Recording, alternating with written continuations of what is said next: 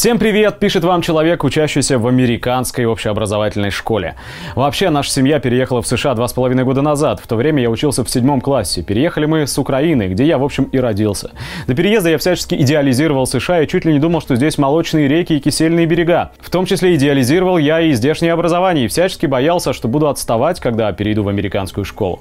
На Украине с образованием все еще хуже, чем даже в ваших фильмах про образование в России. И я видел все противоречия и недостатки системы изнутри внутри.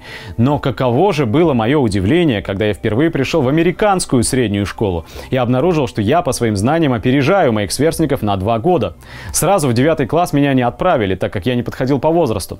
Можно сказать, что следующие два года я просто валял дурака.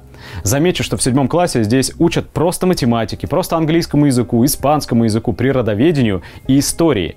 Нет, эта школа не для умственно отсталых, это общеобразовательная школа. И вот теперь я в десятом классе в высшей школе, и здесь, собственно, начинается самое интересное. Вот какое образование имеют в виду, когда говорят «как в США». Дело в том, что, как я уже сказал, программа здесь для умственно отсталых.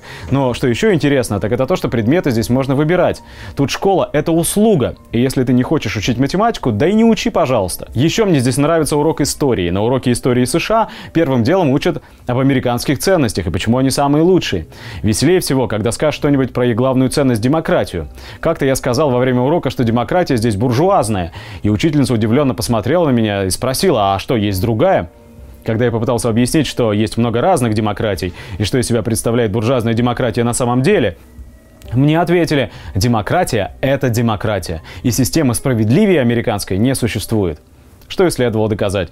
Я еще ради интереса выбрал курс экономики. Знаете, чему там учат? Учат либеральному восприятию экономики, а также всерьез втирают про волшебную руку рынка и про то, как рыночек все порешает. Когда я там заикнулся про Карла Маркса, и его капитал, мне сказали, что это все бред и гадости, мне якобы нечем заняться.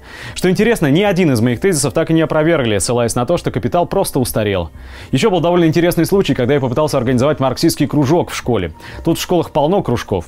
В моей школе есть кружок юных христиан, кружок поддержки ЛГБТ, кружок трансов, патриоты, Greenpeace, Black Power. Узнав об этом разнообразии, я подумал, а почему бы не создать марксистский кружок? И я почти его создал, но меня послали к директору на разговор о том, что коммунизм оказывается, человека-ненавистническая идеология. Короче, товарищи, эта система как образование, так и система социально-экономическая, прикрываясь демократией и свободой, воспитывает тоталитарных рабов и идеальных, но грамотных потребителей. Прикрепляю три страницы учебника экономики вам для ознакомления. Прочитайте выдержку сверху на первой странице, не пожалеете.